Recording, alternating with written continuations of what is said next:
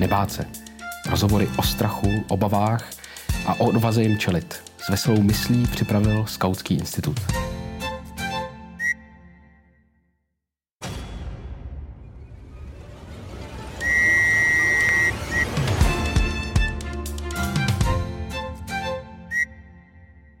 Bývalý předseda vojenského výboru NATO, bývalý náčelník generálního štábu Petr Pavel, dnes civilista a aktivní občan. Vítejte ve Skautském institutu. Dobrý večer. Začneme rovnou od odvahy. Jaká je vaše definice odvahy? Já nemám žádnou definici odvahy. Já myslím, že asi každý člověk by odvahu definoval nějak jinak. Slycháme slova kromě odvahy jako chrabrost, statečnost. Já myslím, že každé by se dalo definovat, definovat mnoha způsoby. Já vidím odvahu jako odhodlání dělat správné věci, i když je s tím spojeno riziko, což e, nemusí nutně znamenat odvahu skočit z výšky, skočit co nejdál, případně jít do nějaké nebezpečné situace.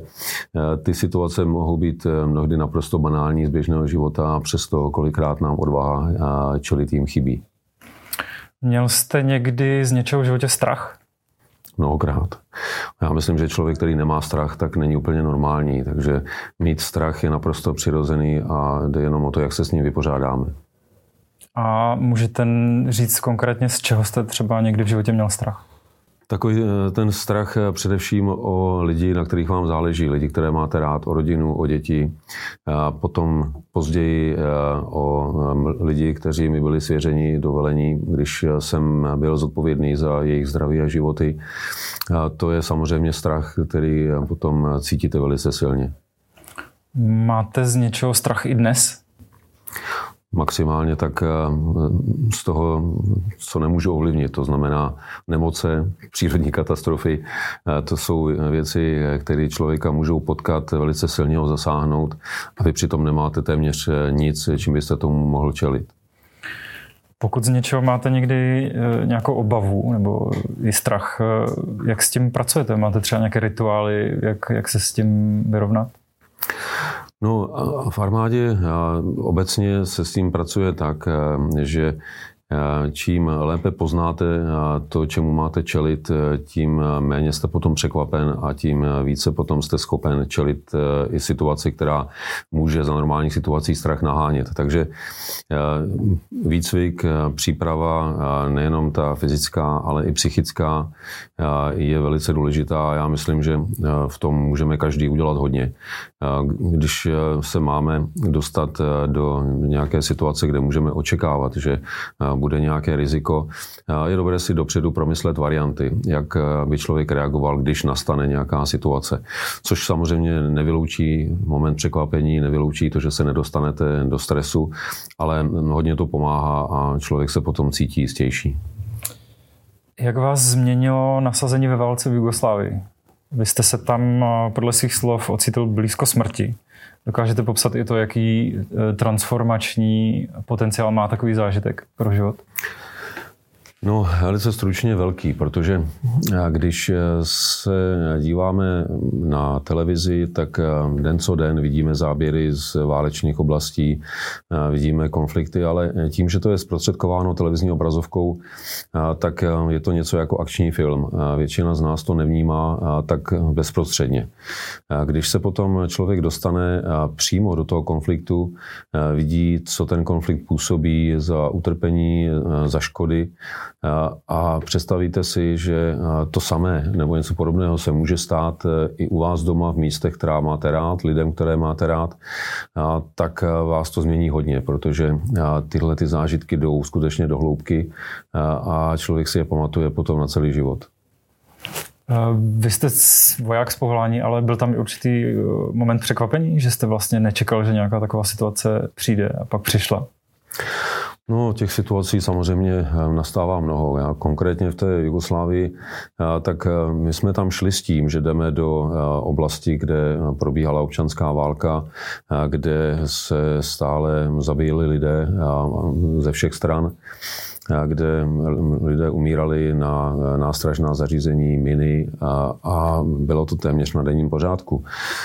Takže jsme počítali s tím, že nějaké riziko může nastat.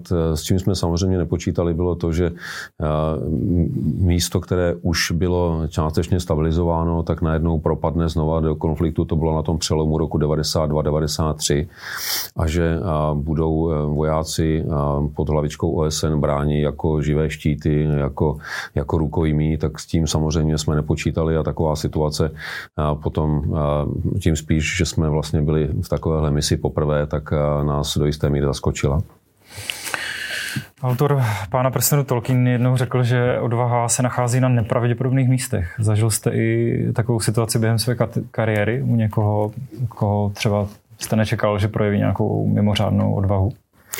Vícekrát. A musím říct, že je to asi věc, která je odpozorovaná skutečně ze života, protože většinou to v životě není tak, že hrdinové jsou ti nejvíc ramenatí a ostře řezaní, kteří na první pohled by mohli budit dojem, že se jich nedotkne vůbec nic a že dokážou projít zdí.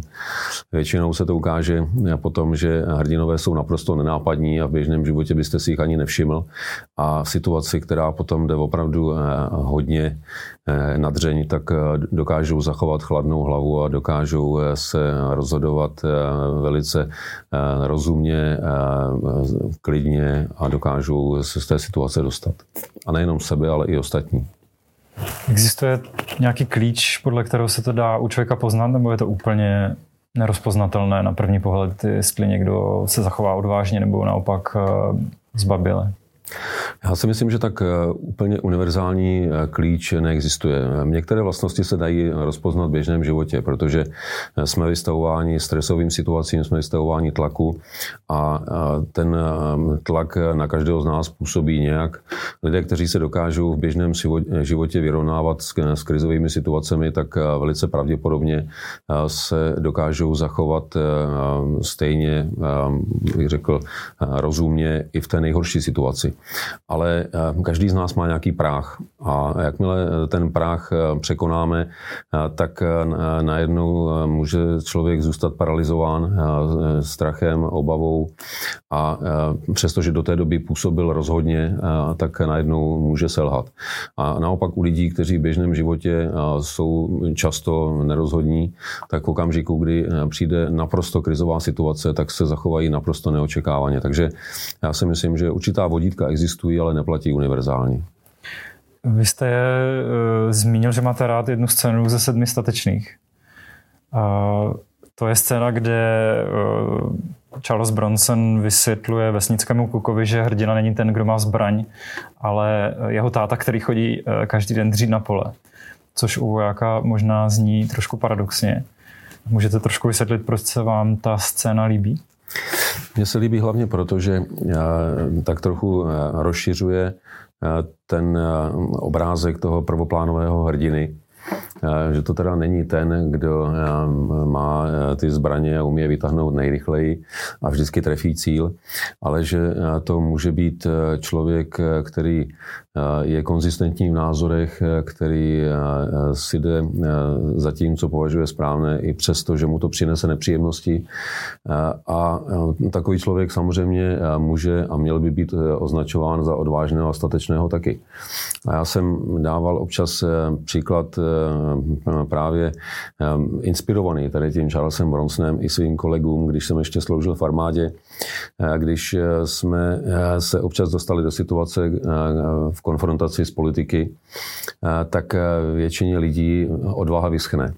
Takže na jednu stranu my jsme vojáky připravovali a motivovali k tomu, aby prokazovali hrdinství v boji, v misích, do kterých je vysíláme. A často jsme neměli dostatek hrdinství, abychom řekli ministrovi, náměstkovi nebo někomu, že s jeho názorem nesouhlasíme a že si myslíme, že by to mělo být jinak, protože jsme cítili, že by nám to mohlo přinést těžkosti. Uh, co vám pomohlo vlastně se v životě spolehnout na vlastní úsudek? Jak jste se naučil nějaké sebejistotě, jistotě? Tak u mě to bylo asi dáno především výchovou, protože jak moje prarodiče, tak rodiče mě vedli k tomu, že hodnoty by vždycky měly být na prvním místě a eh, pokud člověk eh, poměřuje životní situace podle eh, těchto hodnot, pokud je poměřuje podle toho, co by na to řekl někdo, koho si váží, tak se mu potom rozhoduje snadněji, protože má nějaké vodítko. A když se podle takového vzoru, vzorce rozhodujete delší dobu, tak je tam potom i ta kontinuita. Už si potom taky říkáte, když se dostanete do nějaké šlamastiky, tak si řeknete, no tak 30, eh, 40 let eh, jsem nikdy eh, se nerozhodl takhle, tak přece to neudělám teď. Takže i taková ta snaha zůstat konzistentní ve svých názorech vás potom vede k tomu, že se prostě držíte, držíte svého, protože to považujete za správné. A pamatujete si v životě na nějaký moment, kdy jste o sobě zapochyboval? Mnohokrát. Já si myslím, že pochybovat eh, je naprosto na místě a pokud člověk o sobě nepochybuje, tak eh, je většinou eh, samolibý ješita, který nedokáže si přiznat realitu. Já myslím, že by každý měl pochybovat o sobě, o tom, co dělá, jestli to dělá dostatečně dobře, případně jestli se neměl rozhodnout nějak jinak a vždycky zvažovat různé varianty, protože být si vždycky jistý a, a nezapochybovat ani na vteřinu, to je spíš nezdravý, bych řekl. Vy jste pracoval v NATO, roky jste měl uh, druhou nejvyšší funkci a tím i obrovskou zodpovědnost. A navíc jste ještě zažil uh, velmi těžké a dramatické uh, globální události, jako byla rusko-ukrajinská válka, masivní teroristické útoky v Paříži a Bruselu nebo tažení proti islam, takzvanému islamskému státu. Jak se člověk eh, vyrovná s tíhou, která pro spoustu z nás je asi nepředstavitelná? Já jsem k tomu přistupoval tak, že eh, je potřeba nenechat se tím paralizovat a přistupovat k tomu racionálně, protože Nakonec každá situace má svoje řešení a pokud člověk zůstane sám sebou, drží se toho, čemu věří, a spoléhá se samozřejmě i na eh, týmovou práci, protože nikdy to není o jednotlivcích, tak se dají zvládat eh, i velice těžké situace. A hlavně, eh, jak jsem řekl, nepodléhat tomu, že situace, která se může tvářit jako krizová, tak že se nemůže ještě mnohem více zhoršit. Takže člověk si vždycky měl nechávat trošku rezervu, protože vždycky může být hůř. Novináři o vás eh, napsali, že jste archetyp vojáka, že jste přemýšlivý generál a skvělý diplomat. Máte i nějaké špatné vlastnosti? Každý máme špatné vlastnosti. Já určitě taky. Možná, kdybyste se zeptali mojí ženy, tak ta by vám jich nevyjmenovala několik. Někteří politici to vás, eh, totiž eh, o vás prohlásili, že jste drzí, nebo vás považují za drzého. Máte pocit, že drzost a odvaha spolu někdy souvisí? No, já, já bych možná trochu polemizoval s tím výrazem drzí, protože eh, já jsem se nikdy nepovažoval za drzého, já jsem se považoval eh, spíš za eh, otevřeného.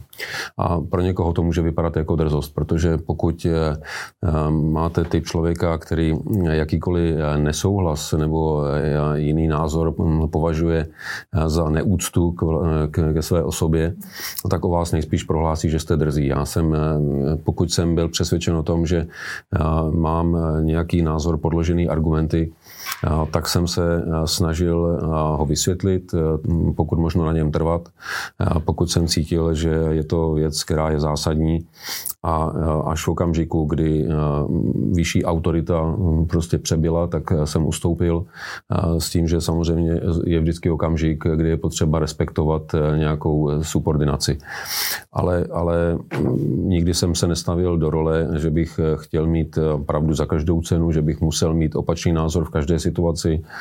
A já jsem nikdy ani neporušoval nějaké zásady zdvořilosti.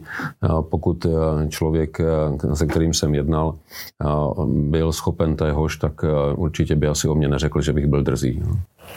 Vy jste měl na starosti v NATO i dialog s Ruskem. To je země, ze kterou máme my, případně i celý západní blok, často rozdílné názory na určitá témata. Co je to podle vás věcný dialog? takový, který nevede jenom k tlaku, k konfrontaci a případně ke konfliktu. Čili tam se na to, co jste vaší zkušenosti z tak těžkého, dejme tomu dialogu, si můžou lidi odnést do každodenní reality? Co je v té komunikaci důležité, aby nepřerostla v konflikt? No, v první řadě snaha porozumět, snaha naslouchat. Protože pokud eh, jdete do eh, nějaké konverzace s tím, že eh, máte jasný, zafixovaný názor, postoj, ze kterého nehodláte ustoupit ani o milimetr, pak asi nemá taková, taková konverzace smysl. Takže já jsem měl vždycky snahu při těch jednáních, která jsem měl s ruskými protějšky, vyslechnout jejich argumenty, snažit se oddělit racionální argumenty od těch emotivních. A myslím, že v mnoha případech se nám to dařilo, protože eh, skutečně těch racionálních věcí není málo, o kterých se můžeme bavit. A já jsem se jako voják vždycky snažil držet eh, faktů, tedy eh, toho, co se dá nějakým způsobem kvantifikovat, měřit, jasně popsat. A to, co je těžko uchopitelné, takové ty niance emocionální, tak ty, se, ty jsme nechávali diplomatům a politikům. To je jejich práce, ne naše. Má podle vás smysl se veřejně angažovat? Zcela určitě.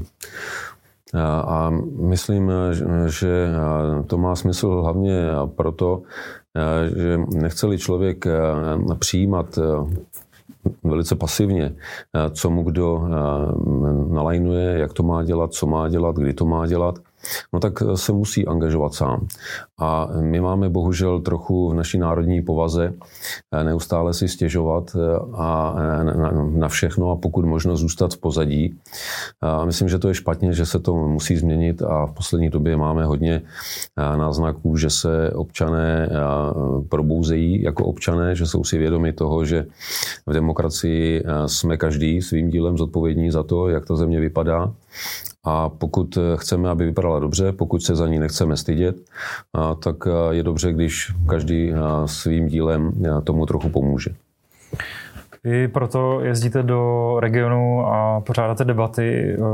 Jednak mě zajímá, v čem je pro vás důležitý ten osobní kontakt a na co se vás lidi ptají v regionech. Tak ono to začalo poměrně spontánně, když jsem se vrátil z NATO po těch třech letech z funkce, která pro nás byla naprosto nová tak eh, mnoho lidí bylo zvědavých, jak to vlastně tam probíhalo, jak si Česká republika v NATO stojí, jak nás eh, partneři vnímají, jak vůbec vnímat bezpečnostní hrozby, o kterých se neustále hovoří, ale málo kdo si je dokáže reálně představit.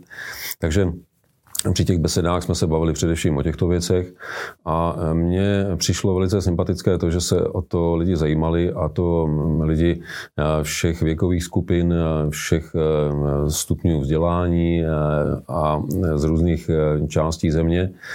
Já jsem přijímal pozvání do škol a to od základních přes gymnázia, střední školy až po univerzity včetně různých občanských družení, ale i firem. Takže kdekoliv byla nějaká perspektiva rozumné debaty, tak jsem to pozvání rád přijal a do dneška těch besed bylo několik stovek, takže já si myslím, že jsem za ten rok nezahálel a přineslo mi to hodně, protože jsem se i hodně dozvěděl. Vy taky říkáte, že chcete zúročit svůj život. Co to přesně znamená? No znamená to především eh, to, že eh, když jsem celý život dělal v té oblasti eh, obrany bezpečnosti a, a alespoň trochu do ní vidím, tak bych rád přispěl k tomu, aby i ostatní, pro které je to, jak se říká, španělská vesnice, se v tom líp orientovali, protože Pocit bezpečí chceme mít všichni. To je jedna ze základních eh, potřeb člověka, protože eh, bez toho se nedá dělat nic jiného. Eh, když budeme vzdělaní a budeme mít dobré platy, ale budeme žít v naprostém nebezpečí, tak asi spokojení nebudeme. Takže se snažím přispět k tomu, abychom eh, byli schopni identifikovat, eh, jaké to bezpečnostní prostředí je, eh, co nám hrozí, co jsou jenom pseudohrozby, protože když se nedokážeme shodnout my sami na tom, co je vlastně pro nás hrozbou, tak nedokážeme ani přijmout žádná účinná opatření, jak těm hrozbám čelit, tak se s nimi vypořádat. A v tom vidím, vidím smysl a k tomu bych chtěl přispět. To byl generál Pavel o odvaze a boji se strachem ve Skautském institutu. Děkujeme. Děkuji.